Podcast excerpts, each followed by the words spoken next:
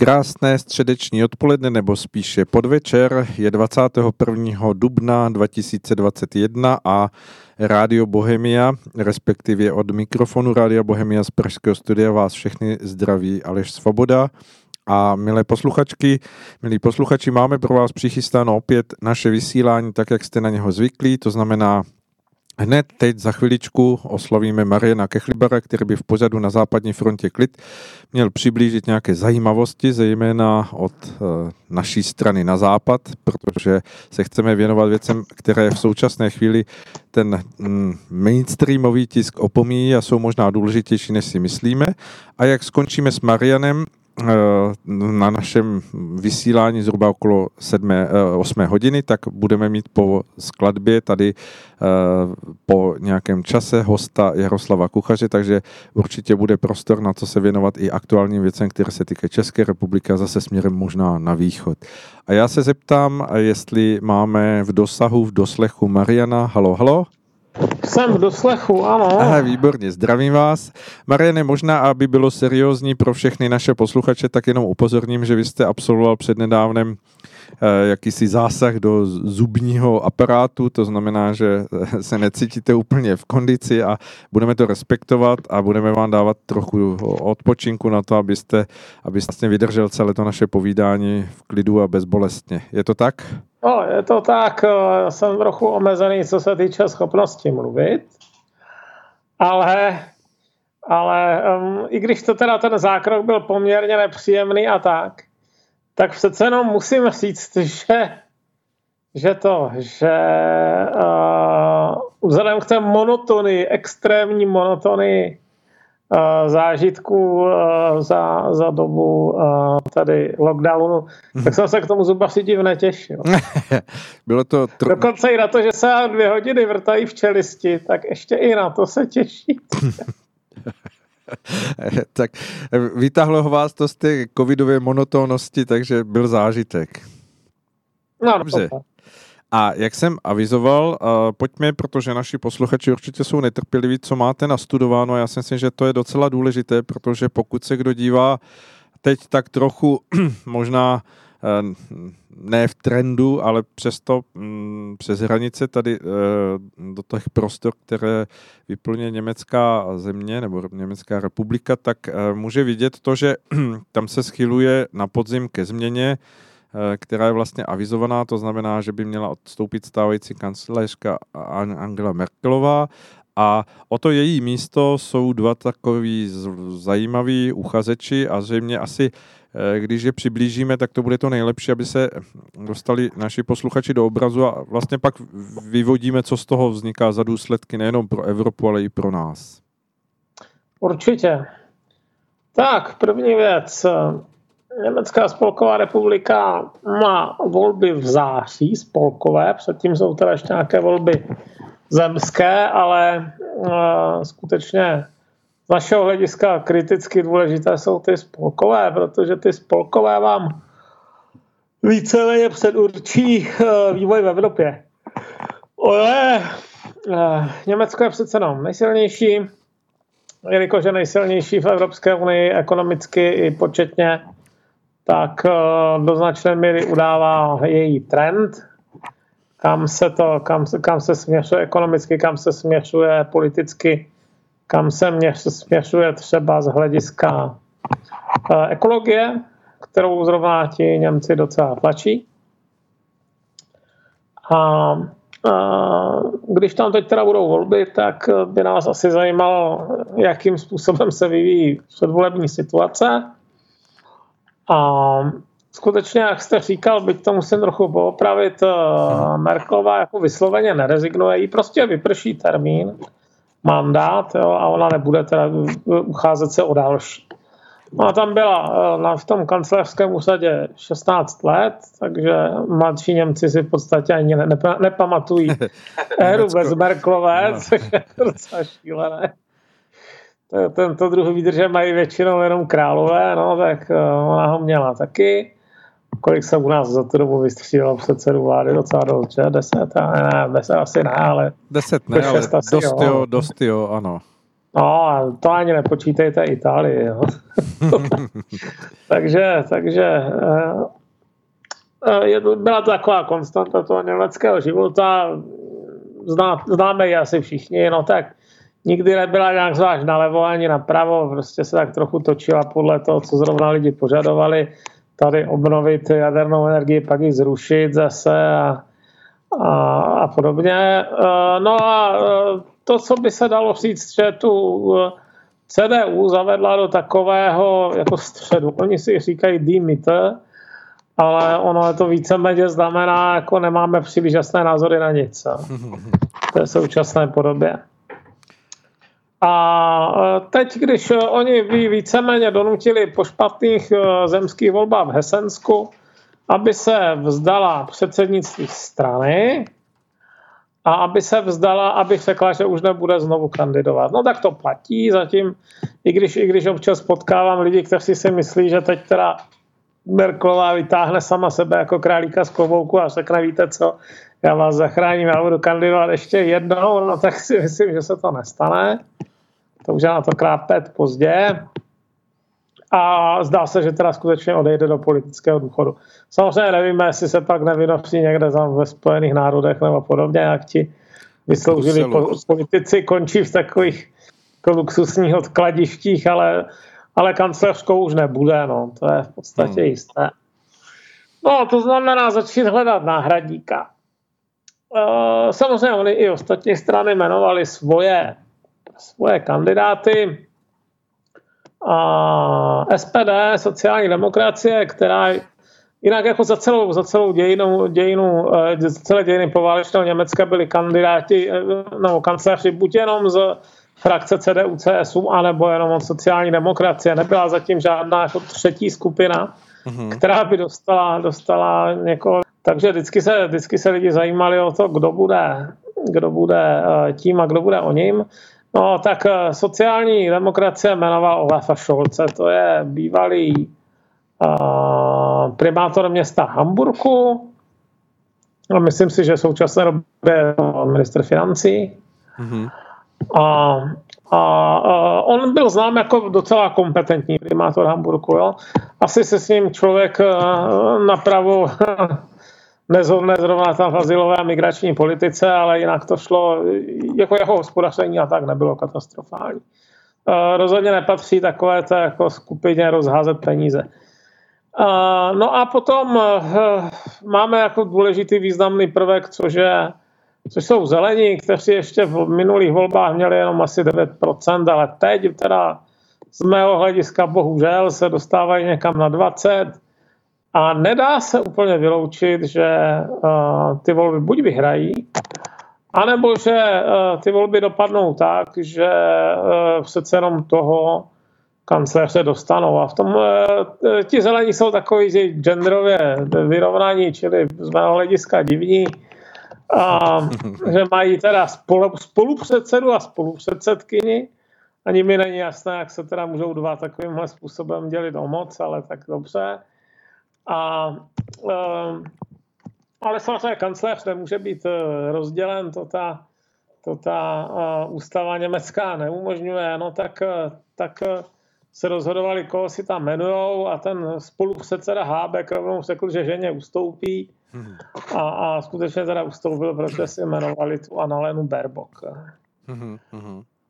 No a uh, samozřejmě ta ona má kolem 40 a je jako taková jako energická, mladší a podobně, takže v té poměrně věkově zastálé uh, německé politice uh, působí jako čerstvě v uvozovkách a navíc ti zelení prostě pod 60 let věku mají mezi těmi voliči docela silný základ. No, když se člověk podívá na jednotlivé ty kategorie, věkové, tak eh, nad 60 stále ještě vévodí teda CDU, CSU, přičemž to je docela silná věková kategorie, vzhledem k tomu, že Německo začalo stárnout už v 70. letech. A pod ní jsou to vlastně zelení, kdo vedou. No. Hmm. Hmm. Úplně nejextrémnější je to u těch mladých lidí, kde se ta CDU má jenom 6%, ti zelení 40 a podobně. Hmm. A A tím pádem jako určitou šanci na to mají. Jo. Uh-huh. No. no a teď samozřejmě CDU, CSU rokovala, co s tím. Uh-huh. A ona je to přece jenom partaj, no která má, která má takové specifické pojetí demokracie a mimo jiné nemá žádný přesný, přesný uh, vzorec, nějaký postup, kterým se vůbec jako ten kandidát na toho, na toho kancléře určuje. A uh, byly vlastně od doby, co Merklová opustila předsednictví strany, tak tak byly, byly dva předsedové té strany. Uh-huh, ano. Nejdřív byla ta Annegret Kramp-Karrenbauer, ta byla ta byla jenom asi několik měsíců ve své funkci. Ano, to byl takový jepi, se, jepičí ta, ta, vyhrála, ta vyhrála proti Friedrichu Mercovi, takovému, takovému multimilionáři, který, který uh, uh, prosazoval jako dost výraznou změnu směřování strany. Vyhrála tak nějak v poměru 40, 52 ku 48. A brzy se teda ukázalo, že v podstatě to nezvládá úplně. Ona i ta Merklová taky nějak zvlášť nepomáhala. A ona po několika měsících teda uprostřed, uprostřed covidové krize rezignovala na svoje, na svoje funkce a, a že teda jako tohle to nepovede. Ona vůbec eh, byla, nebyli se teď ministriní obrany, což je v Německu takové prokleté místo. Tam jako žádný člověk snad neudělal kariéru. Jo. To je, to je jako, uh, místo, kde se chodí, já nevím, likvidovat tu kariéru. Jo. A uh, tak bylo, tak se začalo rozhodovat o tom, kdo teda bude znovu v, nové, v novém kole. Trvalo to několik měsíců protože do toho zasahoval ten covid, bylo patrné, že už se nedá udělat třeba jako osobně konaný sjezd té strany a tak. A nakonec teda zvolili zase proti Mercovi takového dost nevýrazného, leč teda veterána eh, zákulisní politiky, tam Armina Lašeta. On není jenom zákulisní politik, on je teda v současné době zemský, zemský předseda vlády v severním Poríně Westfálsku, což je důležitá, důležitá část Německa, nejpočetnější 16 milionů obyvatel. Uh-huh. Vyhrál to tam po, tehdy poměrně nečekaně a těsně. Mám pocit, že ta jeho vláda má většinu jednoho hlasu, ale nemůžu na to přísám, si má většinu jednoho hlasu. Prostě na těsno. No. Ale on není kdo jak oblíbený. Hmm. Jeho největší slabinou bylo, že ve všech eh, průzkumech veřejného mínění vycházel špatně. A jak, jak v situaci, kdy se ptali, jestli je dobrý předseda, není dobrý předseda, tak v situaci, jestli je to vhodný kandidát na, na kancléře, jestli si lidi představují, i kdyby ho nevolili, že by byl kompetentní a tak dále, vycházel z toho blbě, blbě, blbě. I proti Šolcovi, i proti té Annaleně Berbok vycházel tak jako Někde kolem ní, ale byl to předseda CDU a věrný Merklovec. Že? A člověk, který teda byl jako součástí té vnitřní kamarily, té kliky, která té, té, té špičky té strany, která, si, která má v CDU neuměrně velký vliv. Jo? Možná to někomu si padá jako uměrné, mě teda ne. Já si myslím, že by měl mít větší vliv, eh, trochu větší jako frakce a členská základna. A ta většinou teda poslouchá. No to, mhm. co, co se jí, to, co se jí dostane tam ze zhůry. A, teď teda rozhodli, že vzhledem k tomu, že jsou velká strana, no, takže si teda podpoří toho Almina Lašeta na kancléře a do toho zasáhl teda jejich e, bratříček, ta bavorská CSU, která řekla, no ale my máme taky dobrého kandidáta, to je Markus Zeder. Markus Zeder je uh, z Franken, je to jako okrajová část dnešního Bavorska, není to úplně typický Bavor, ale trochu tam přirost k té straně. Je trošku takový oportunista a, a je uh, hodně jiného rázu než Merklová. Mm-hmm. Uh, jeho politika je jiná, jeho vystupování je jiné a podobně, i když se nedá říct, že by se od ní jako vysloveně odtahoval, to zase ono je v, tomhle takový manévrovací typ. No a co se stalo, to si myslím, že si můžeme popsat po té písničce. Dobře, takže pouštíme si písničku, ať si odpočinete. Ano. Dozněla nám z písnička a já se zeptám, jestli tam máme Mariana, halo, halo. Jsem tady, přemýšlel jsem nad textem té písničky a usoudil jsem, že teda to bych mohl psát nějakou poezii a... No vidíte, třeba to bude inspirace. Ty brdě, no tak... Asi radši zpátky do Německa. Pojďme no. zpátky k politice, k Markusu Zjedrovi a Arminu Lašetovi. Zedr. Zedr má v současné době velice dobrá hodnocení uh, právě mezi voliči. Dokonce i mezi těmi, kteří by ho vlastně nevolili, tak říkají, že, že uh, by mu důvěřovali nejvíc v pozici kancléře a má ten náskok obrovský, obrovský vůči těm ostatním. Mm-hmm. A tím myslím se jako dvou a půl násobek, jo? jako strašně hmm. přes 60%. To je dost, ano. A to je poměrně uh, silná karta. On na tom takhle nebyl vždycky. Byly časy, kdy byl spíš neoblíbený, ale poslední, on si teď získal jako relativně dobré ostruhy za covidové epidemie a, a působí jako někdo, kdo je takový jako rozhodný, energický, přizpůsobivý zároveň a, a lidi lidi mu teda docela důvěřují. No a Zedr oznámil minulou neděli před nějakými deseti dny, jedenácti, že uh, je připraven také nabídnout sebe sama jako kandidáta. Hmm.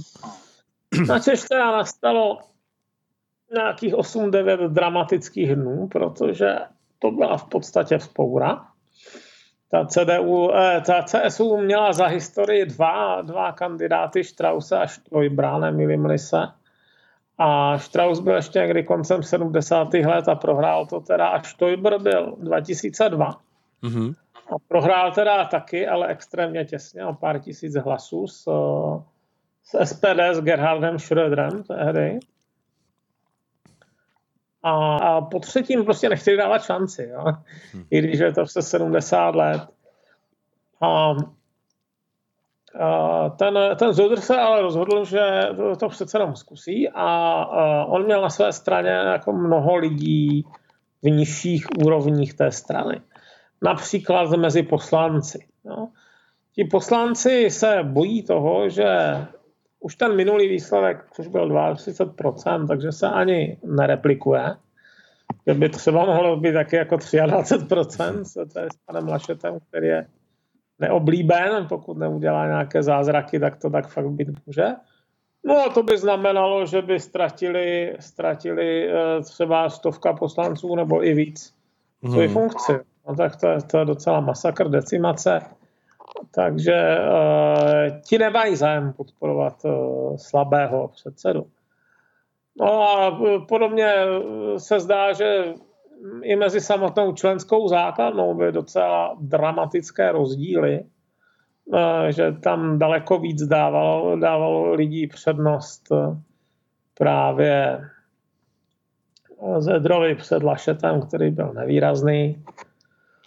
No, no, a e, tak se, tak se teda jako rozjelo v té straně taková, taková jako dvojí hra, kdy to samotné vedení taková ta kolem Šojbleho, jo, ta, e, já jsem bohužel musím říkat gerontokracie, protože většina těch lidí je docela starých. No. Tak, je, i když ne všechny, ale, ale, ale je, to, je to taková ta stará garda každopádně, která je zvyklá dělat, dělat ta, ta, ta, ta, ta rozhodnutí tam na svých schůzích tak ta jednoznačně nechtěla ztratit váh a podporovala to Lašeta a, a naopak ta členská základna a zemská združení a tak, ta, ta, když už se ozývala, tak se ozývala na Zedrovu stranu. No a, a teď jako nebylo úplně jasné, kdo to vyhraje. Nakonec to teda vyvrcholilo tím, že pondělí večer, v 6 večer, zasedlo takové online zasedání, té špičky té strany a 8 hodin se prostě rokovalo. Ale byla tam jenom CDU, no, jakoby mm-hmm. CSU jednoznačně podpořila Zedra a hotovo. CDU si teda vyjasňovala, co chce a nakonec teda významným poměrem asi 31 ku 15 řekla, ano, my chceme Lašeta teda, jo. A ten Zedr měl možnost buď to hrotit dál nějakým způsobem a třeba vyvolat nějaké nepřátelské hlasování, kterému se říká Kampfabstimmung ve, přímo v té, uh, frakci, anebo uh, hold přiznat, že, ta, že to vedení té CDU jako nepřesvědčilo. Tak se rozhodl, že, že akceptuje rozhodnutí toho vedení CDU a tím pádem se oficiálním kandidátem na kancléře stal právě, právě tady uh, Armin Laschet. No a hned první průzkum ukázal, že jim jako drasticky propadly preference, takže uvidíme, uvidíme, uh, jak, se bude ty, jak se budou ty preference vyvíjet dál. Ale pokud by to skutečně skončilo někde kolem 24%, mm-hmm. no tak to by bylo docela špatný výsledek. To by se mohlo stát třeba i to, že by se v Německu ujela vlády takzvaná rudo-rudo-zelená, což je teda něco, co mě strašlí, strašlivě děsí. To je, to je něco, co opravdu jako mě, běhá mráz po zádech, protože jako bývalí Honeckerovi komunisti ve vládě žádná radost. A to je, to je, myslím někdo, to je, to je uh, koalice, která by našim zájmům jako naprosto zásadně nevyhovovala, ať už té asilové a migrační politice, nebo v průmyslové, eh, v hospodářské, v ekologické politice. To by víceméně tlačily věci, které vůbec neodpovídají našim zájmům. No. Hmm. No, a bohužel vzhledem k jejich síle, to, ono se stačí tak trošku podívat na to, jakým způsobem hospodaří Rudy Berlin, no, rudozelený. A to je jejich snahou o, nebo kampaní směřujících vyvlastnění bytů a podobně. Jako není to žádná radost. No. Německo, z německé levice v moci v současné době bych měl teda strach. No a bohužel si myslím, že tady ten pan Lašet tomu nahrává. Hmm. Ale taky je možné, že bude něco typu, typu eh, černozelená koalice. Jo, to, ovšem ono to samozřejmě samozřejmě a nebude vypadat stejně jako v Rakousku, kde to ovládl ten Kurz, který je velice schopný politik. Takže ty zelené si víceméně vodí, jak chce. Přepustili jim nějaký, nějaký prostor v, tam v dopravě a podobně, ale nenechal jim jako rozhodovat o těch skutečně kriticky důležitých věcech, ale to si taky mohl dovolit, protože ta strana byla třikrát silnější než ta druhá. Jo. Hmm. Dva a půlkrát nebo třikrát, prostě získali mnohem víc hlasů. A ti kurcovci než ti zelení. Kdežto, kdežto tady to bude tak v nejlepším případě jedna ku jedna, bych odhadnu, pokud teda bude černozelená koalice a ti zelení budou rozhodně sebevědomější než bezvýrazný lašet který hrál vždycky druhé housle za, za Merklové. No tak eh, to je ještě tak ta nejlepší varianta pro nás. Hmm. Pak jsou různé exotičtější varianty, jaké jako třeba Ampl, což by byla, já si teda nevím představit, jak by to fungovalo, ale někteří Němci říkají, že by to možná fungovalo uh, jako FDP, sociální demokracie a uh, zelení nebo další Jamajka, no, čili mhm. to, co, do čeho, to bude podle barev jamajské vlády zase FDP zelení a CDU. A to by byly poměrně nestabilní, nestabilní ekonom, eh, ty uh, koalice. No. Ta FDP je taková jako hodně do ekonomicky liberálna a moc si neumím představit, že by fungovala hmm. dobře se zelenými. No, v každém případě, Mariane, když eh, to vezmeme, že by eh, skutečně hm, eh, CDU a CSU získalo nejvíc hlasů nebo měl silnou pozici a ten stávající navrhovaný Armin Laschet by se ujal toho, toho kancelářského postu, jak silnou by měl pozici, nebo jak vůbec by se dalo hovořit o tom, jestli by hm, to bylo v tom stejném duchu jako stávající nějaké uh, politické směřování Angely Merkelové, nebo jestli by se v tom něco změnilo a jakým směrem odhadujete? No já si nemůžu představit, že by Lašet něco změnil na, na uh, přístupu své, svého živého vzoru, ale on nemá na rozdíl od Merkelové tu, uh, tu zákulisní obratnost. Ona vždycky něco dohádala, dohádala uh, jako za soukromých jednáních a zároveň ale velice, velice uh, si dávala pozor, aby tam nevyrostla konkurence, která by něco takového uměla taky. Takže ti lidi, kteří tam zůstanou po ní a jsou schválení ní, tak, eh, tak pravděpodobně nebudou schopni toto replikovat. To je, to je problém, který, se kterým si jako ta CDU nebude úplně vědět rady. Jo? Jako z jednoho Machiavelliho nenahradíte mm, deseti prostě uh, podržtaškami. No. Hmm. Uh, jak mi říkala jedna známá, která se dost specializuje na Maďarsko, tak Orbán prý neustále říkal Merklové, ať neodchází, že po ní to bude horší, jo, zrovna ti Takže už chápe proč, no. Hmm. No a hmm, třeba když to postavíme do takové hmm, praktičtější roviny, protože já jsem se díval, že oba dva pánové, ať už Markus Jeder nebo Armin Laschet, jsou vlastně tak, takový odkojenci politiky, že prakticky ve chvíli, kdy, kdy se stali plnoletýma, tak, tak uh, stoupili takřka do té politické uh, nějaké profesionální roviny, že se, že se vlastně angažovali poměrně silně hned v politice.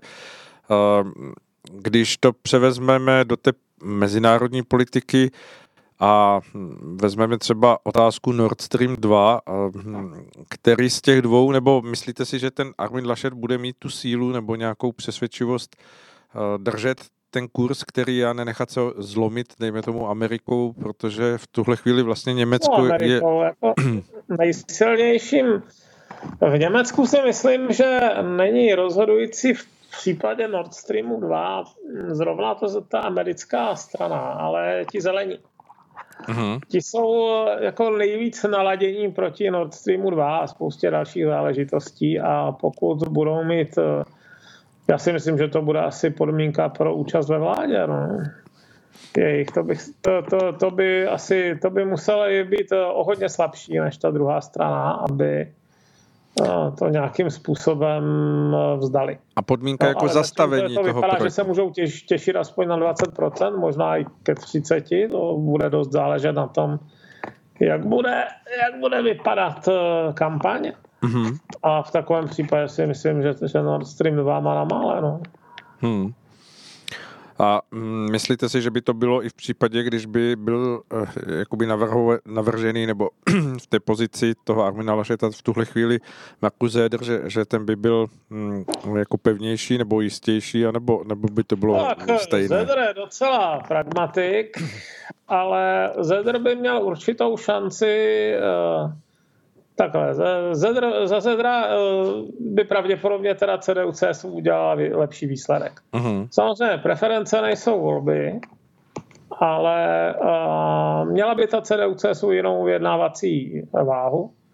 Dokonce se nedá úplně, úplně vyloučit, že kombinace CDU, CSU a FDP by dala dohromady pravicovou vládu. Jo. Ona ta pravice má problém na rozdíl od levice eh, v Německu ten, že, že to, že eh, ta levice je ochotná vládnout pospolu. Oni, oni vzali mezi sebe teda ty bývalé honekristy, jo, protože ta D-Linke to je v podstatě z půlky bývalá komunistická strana NDR a z druhé půlky teda nějací ti tvrdí levičáci z západu plus minus pár procent, bývalo to horší, jako i, bývalo těch komunistů i víc, ale pomaličku vymírají samozřejmě. A prostě no tak jste, tak jste stříleli jako po lidech, no tak hlavně, že jste nalevo, jo, takže, takže eh, ta linka jako byť má prostě názory eh, a, a personálie, které stále ještě odpovídají jejímu enderáckému původu, tak Eh, je pro ty, pro ty zelené a pro ty, to CDU, pro, pro to SPD akceptovatelná. Uh-huh. Když, to, když to na té pravici je to rozštípení hlubší, AFD vznikla jako vznikla. Ona už tehdy byla teda jako protimerklovská, ale vyvinula se jako hodně protimerklovská, což znamená, že pro tu CDU je naprosto nestravitelná, no a ti prostě koalovat nebudou. To je vyloučeno. Uh-huh. To se, takže, takže nějakých těch, dejme tomu, 8 až 12% při posledních volbách to bylo 2,5 a, tak e, hlasů a tím pádem e, lidí v té sněmovně, nemilím se, tak je to asi 90 poslanců má asi nějakých takových ta AFD, ono od ní pár lidí uteklo taky. Mm-hmm. No, tak eh, toto jsou jakoby hlasy, které ta pravice nemůže využít, nebo se rozhodla, že za žádných okolností nevyužije.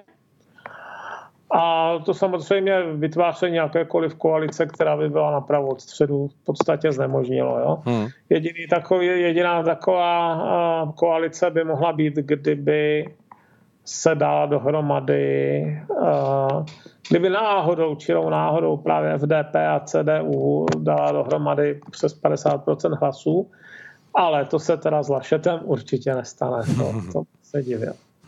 Dobře. No, když to ten Zeder jako měl určitou schopnost, on třeba jako jedna z věcí, která je, která je uh, typická v Německu nebo která je nevyhnutelná, tam je poptávka po nějaké ekologické politice, a strana, která se rozhodne, že to teda rozhodně dělat nebude, tak nemá moc šancí, jako na nějakou, nějaká vysoká procenta, to je tak ta AFD, ale prostě jsou zastropovaní, jo. Mhm. Kdežto strana, která k tomu přistoupí, dejme tomu pragmaticky, tak může získat určité procento lidí, voličů, kteří třeba teda tu ekologickou politiku v nějaké míře chtějí, ale zároveň k tomu nechtějí kupovat všechen ten ten gender a další, další mhm. jako položky, ze kterých jim už není zase tak dobře jo, a, a velkou migraci a podobně, které ti zelení prostě prodávají. Jo. To je jako jeden balíček, ze kterého se ne, kterému se nevyhnete v jejich případě. Takže to jsou lidi, kteří by byli potenciálně třeba získatelní voliči pro Zedra. Ale, ale jak si Lašete asi oslovit nedokáže, to bych se divil, to je prostě Eh, šedivá tvář v šedivém obleku, která si myslím, že vůbec neumí zabrat na populaci. Hmm. Ani na tu svoji, na to, že na tu mladší. No on je, on je také hm, Armin Laschet o pár let starší než, než je Markus Zeder, takže asi možná i ten věk tam hm, nahrává tomu, že, že tam je cítit nějaká větší progrese nebo možná nějaká jako odchylka od toho stávajícího Eh, kurzu, který je nastavený Angelou Merkelovou. Eh, myslíte si, že ještě může dojít vůbec k nějakému přetřesu, k nějaké změně toho, toho kurzu, nebo že už je to vlastně až do, do těch eh, do těch voleb jako dané, hotové, že se, že se v tom nic nezmění? No, pokud by ty výsledky v Rusku byly katastrofální, tak něčemu jako pozdní revoltě dojít může ale uh, museli by teda být hodně špatné. Hmm, hmm. To, si myslím, to si myslím, že by opravdu muselo být někde na úrovni 20%. Jo. Aby se teda zvedli a, aby začali bubnovat na poplach. A začali bubnovat na poplach, no. To, kdyby, kdyby hrozila jako ztráta, ztráta uh, mandátu 40% stávajících poslanců, oni zase jako úplně sebevražení taky nejsou, ale to by upřímně řečeno znamenalo nejenom sesadit Lašeta, jo? to by znamenalo asi odstranit celou tu špičku té strany, hmm. která ho tam konec konců zvolila, protože je to jejich člověk bez ohledu na, na možné výsledky. Jo? To je něco, se, s čím by si, s čím by, eh, kdyby tahle ta špička tam zůstala a jenom se prohodil kandidát na kancléře, no to by se jim asi špatně žilo. Jo? To, hmm. To si myslím, že by, že, že by tomu Zedrovi také mohli dost komplikovat život, tady tihle lidi. Hmm, Takže to by znamenalo vyměnit jako většinu vedení. No. To není zrovna jednoduchá akce. Hmm. Dobře, Marine, navrhuji dát si zase skla, skla, skladbu a no. ozveme se potom. Děkuji. Eh, dozněla skladba. Já se ptám, Marine, ještě pořád eh, vnímáte, že se vrhnete na inspiraci nějakých, nějaké poezie, Mám tento pocit čím dál silnější. Já jsem na vás myslel. Eh, ale pojďme přeci jenom k politice, protože nám běží čas. Ale je teda jako těžké vnímat takhle 1945. Kus času jinýma aktivitama, třeba psaním zapomenutých příběhů pět. Aha, no výborně, tak se no, pos- mají na, na co těšit naši posluchači. No tak teď umřel Bernie Madoff, ne, ten velký podvodník. Ano, ano, no. A jsem si uvědomil, že vlastně to, to, čem, to, co on dělal, tak se tomu říká Ponciho schéma. Že ten původní Ponci, teda u nás se říká podobným schématům často pyramida nebo letadlo. Letadlo, no, nejčastěji. To jsou to všechno příbuzné věci. Ono hmm. samozřejmě jako úplně do, detailní detailní uh, definice si myslím, že neexistují, ale typicky teda jako ta, tyhle ty schémata těží z toho, že jeden platí druhé. Čili máte, nabíráte nějaké lidi a ti, eh, kteří vstupují do té, do té akce později, tak vy, z jejich peněz se vyplácí odměny a úroky těm, těm prvním. kteří do vstoupili dřív. Ano.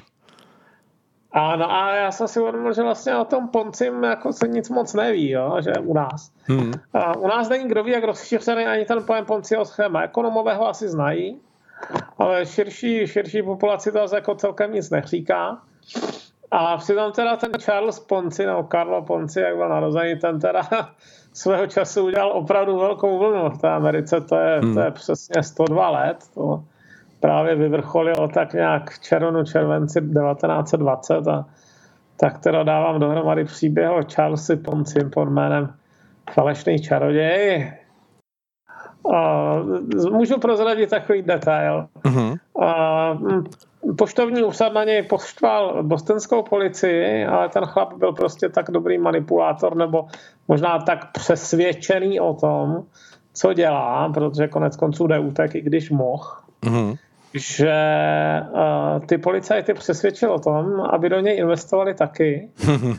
A nejenom to, několik z nich začalo sloužit jako vyslovení naháněči, jako další klientů, jo co víc si můžete jako podvodník přát, než, než že vás jako policie vám rekrutuje další a další ovečky. To je šílené naprosto. Takhle to svědčí to, to o jeho schopnostech. No to jo, no, kež by ty schopnosti použil k něčemu jinému. To, to je těžké, no. použil k tomu, že zrujnoval hromadu lidí, ale hmm. samozřejmě to, co vás napadne v té příležitosti, je, že, že některé ty naše struktury, jako třeba průběžný důchodový systém, v zásadě spolehají na to samé a ohrožuje to samé, akorát ten průběh není během několika měsíců, ale během mnoha let. Hmm. Jo, že v podstatě ten původní Bismarckův model byl, že jako lidi mají dětská a, a že jich v tom Německu teda koncem 19. století měli hodně, a, a prostě několik těch mladých živí toho teda jednoho, jednoho člověka v penzi, no ale tahle demografie se plíživě proměnila za těch 100 let, takže je to neúnosné, že? že Samozřejmě. být více starých než mladých a teď jako nikdo do toho nechce moc přísnout, no, protože to je jako extrémně nepopulární, takže, takže v podstatě jsme někde tak ve třech čtvrtinách určitého Ponciho schématu a pokud se nám drastický vývoj na úrovni třeba robotiky, jo, že, by se, že by teda jako čím dál víc makali roboti místo lidí, tak eh, si myslím, že to nemůže jít do nekonečna. No. Hmm, hmm. no jinak moje babička tomu říkala vytloukání klín, klínu klínem tomu systému a, a můj dědeček tomu rovnou říkal cesta do pekel, protože on byl živnostník za první republiky, takže věděl, jak, jak věci fungují, tak o tady těch věcech měl poměrně jasno, tady těchto systémech. Mimochodem, to, to, ten základ toho Ponciho podvodu byl jako malinko racionální. Akorát, že on to nedokázal za A realizovat, za B by to v tom příslušném rozsahu ani realizovat nemohl. Hmm, ano. To je taky docela zajímavá, zajímavé eh, ekonomické pozastavení, protože třeba často slyším od lidí, že by chtěli uh, měnu jako na zlatém standardu, prostě určitý počet korun jako odpovídal, dejme tomu, jedné trojské unci zlata a podobně. Ono to tak před rokem 1914 dost běžně bylo. No. Dokonce i státy, které úplně ne, neměly ten kompletní zlatý standard, což byla třeba Itálie, jaké míry sledovat. Nebyli se tak Rakousko-Uhersko mělo to zlatý standard, jo? Stejně ano, ano. měla prostě Eh, Británie, USA, takové ty skutečně důležité státy, Německo. A uh, ono to umožnilo jednu věc.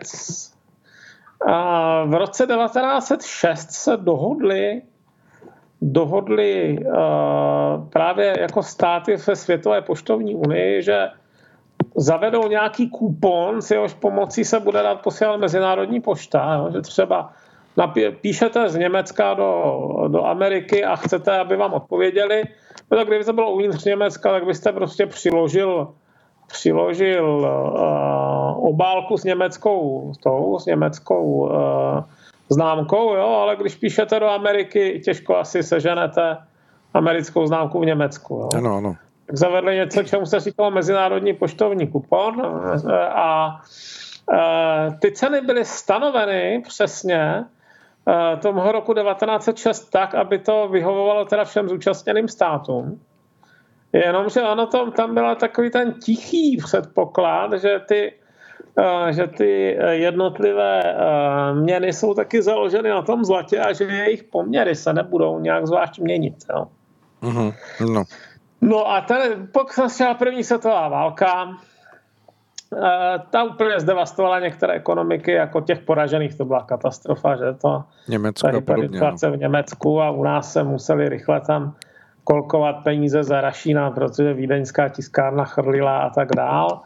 No ale ono to poškodilo teda i některé ty vítěze. Taková Itálie teda nakonec vyhrála. Jo? Byla na straně vítězů, ale byla, byla teda zdevastovaná. Uh, neříkám, že plošně, jo? Jako tam se bojovalo na relativně malém území, ale přišli o strašně moc lidí. A jako vůbec to byl velice špatný zážitek. První světová válka pro Itálii, ještě horší než pro nás. Hmm. A e, jedním z obětí, jednou z obětí teda byla stabilita měny, která dneska, dneska se musíme smát představě liry jako stabilní měny, ale ono to do té první světové války jakž takž bylo a potom to teda šlo hodně, hodně špatně. A samozřejmě ztratili ten zlatý standard a tak dále. Nebylo, ne, oni, nebo oni se ho tak jako drželi, stínovali ho a to už nemohli. A, a přitom si nikdo nevšiml, nebo já nevím, kdo si neuvědomil, prostě, že, že ten, standardě mezinárodních poštovních kuponů, že už je neudržitelný. Jo? A že, že se mezi tím změnily poměry těch, těch důležitých světových měn a nikdo to nereformoval.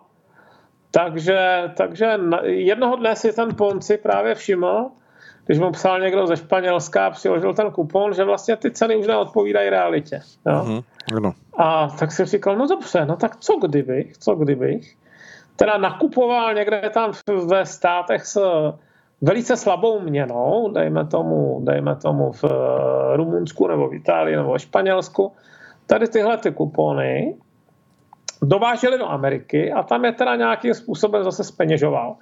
Jo, tak by vzniklo něco, čemu se říká arbitráž. Prostě uh, využil by to, že ta sama komu- různé ceny různě, ale a eh, ten rozdíl by zhrábnul. No. Mm-hmm. ten, no a na tom založil teda ten svůj slib, že, že lidem, že jim během 45 dnů vydělá zpátky 50% navíc, jo? čili donesete 100 dolarů, dostanete 150 dolarů. Mm-hmm. Až na to, že teda těch kuponů nebylo ani zdaleka tolik na celém světě, aby dokázal pokrýt zájem jenom v Bostonu. Jo? Co jenom v Bostonu? Jako za první týden jako toho takovýmhle způsobem udělal víc těch šeftů let, ale asi ty výsledky nebudou stejné. No. Mm. Až na to, že nebude jako koho konkrétního jednoho člověka zavřít. Jo. no. Tehdy ho mohli zavřít a pak deportovat do Itálie, ale, ale tentokrát eh, nic takového asi neuděláme. No. Mm.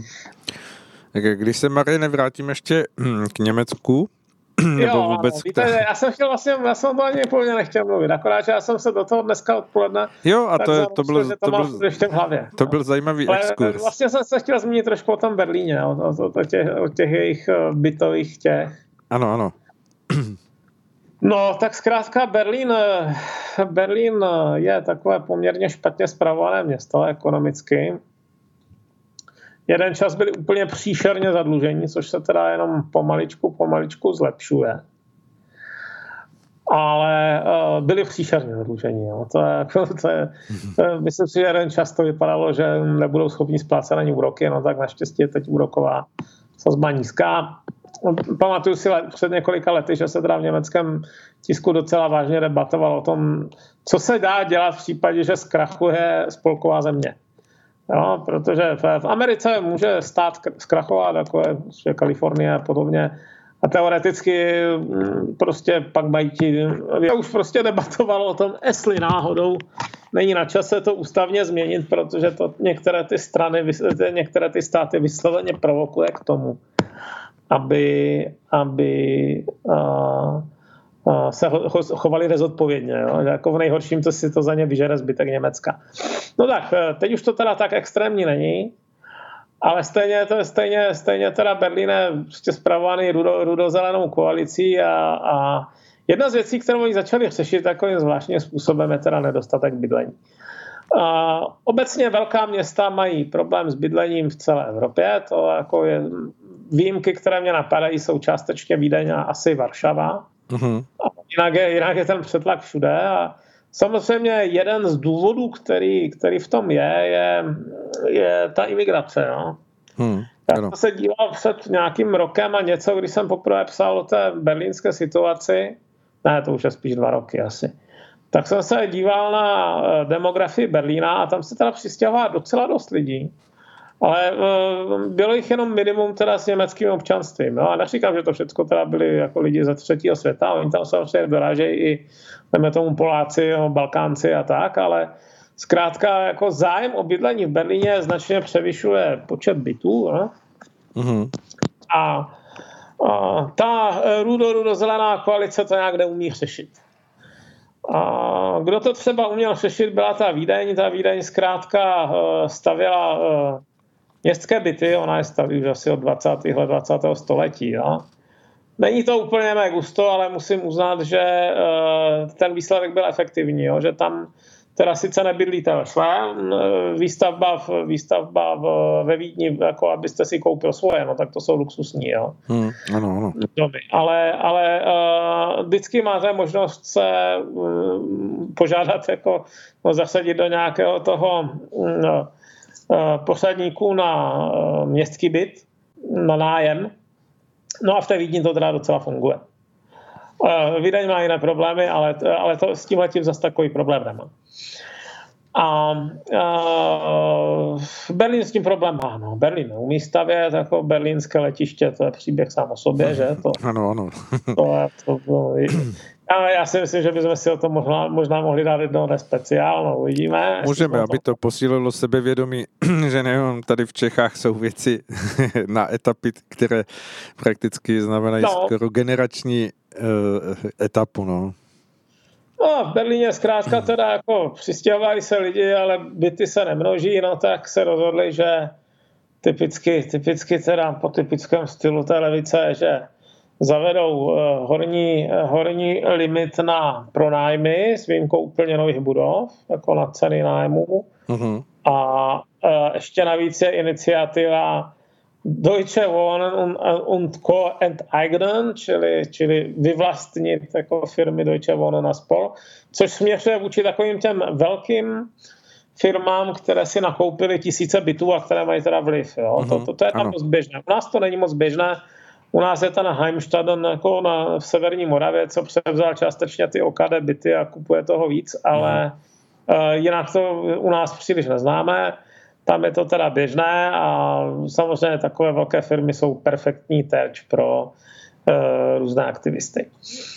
No, tak teď se stalo to, že jim uh, že zavedli, zavedli teda ten strop na nájemné, přestože věděli, a jako právníci jim to říkali, a prý to bylo natolik jako profláklé, že na vysokých školách dávali studentům teda otázky, otázky při zkouškách, Eh, kde všude jsou chyby jako, jo, v tom zákoně, nebo co všechno je tam jako neústavní. Jo.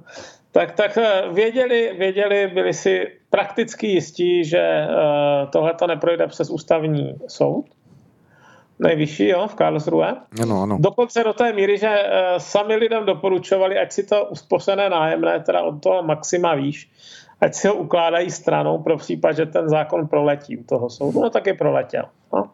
No, jsou v Karlsruhe řekl, že na to to prostě nemá Berlín právo, že, že Berlín má právo si regulovat různé místní záležitosti, ale zákony o pronájmu obecně patří do kompetence spolkového sněmu a ten s tím nevyjádřil žádný souhlas.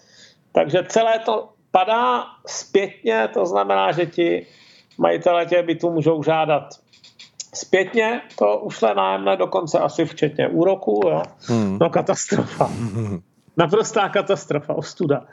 No, ale, ale ani to teda nepohnulo zatím s preferencemi v Berlíně natolik, že by si třeba zvolili nějaký středovější středovější městskou vládu, jo, bohužel. Hmm.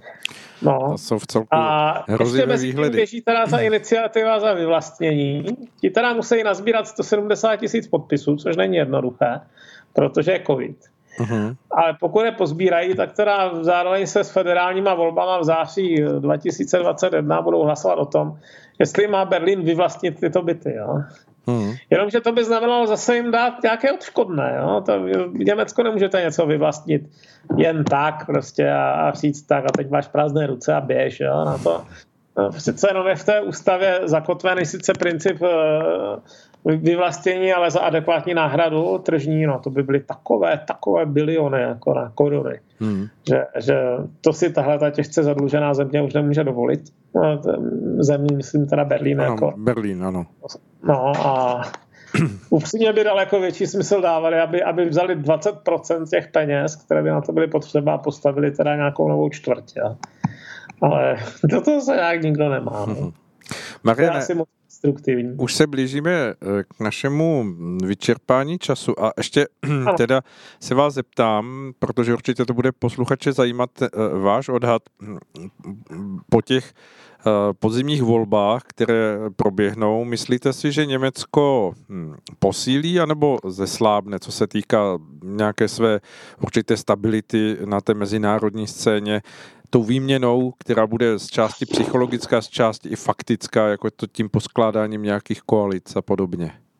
No, a já myslím, že to záleží hlavně na tom, jak, jaký bude vztah budoucí koalice k průmyslu. Hmm. Protože jako nejsilnějším argumentem Německa není ani armáda, ani, ani ropa, ani nic, ale prostě průmysl a její produkce, jeho produkce. To, to jim dává tu finanční sílu, kterou mají a tím pádem vyjednávací. No a e, mám za to, že si pravděpodobně e, nevyhneme účasti zelených ve vládě. Hmm.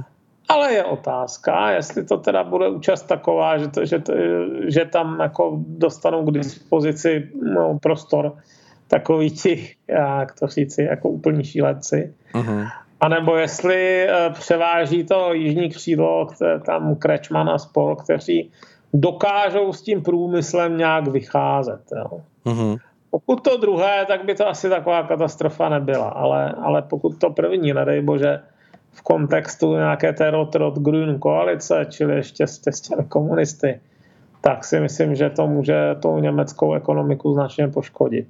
Hmm. Ale víc se obávám upřímně o nás, protože my jsme strašně soustředění na produkci průmysl, uh, součástek do automobilového průmyslu a ten automobilový průmysl německý nemusí uh, tu, ten přechod na uh, elektromobily úplně ustát. Hmm. On by asi nezanikl do čistá, ale uh, elektromobil je o dost jednodušší zevnitř teda než, než uh, automobil na spalovací motor.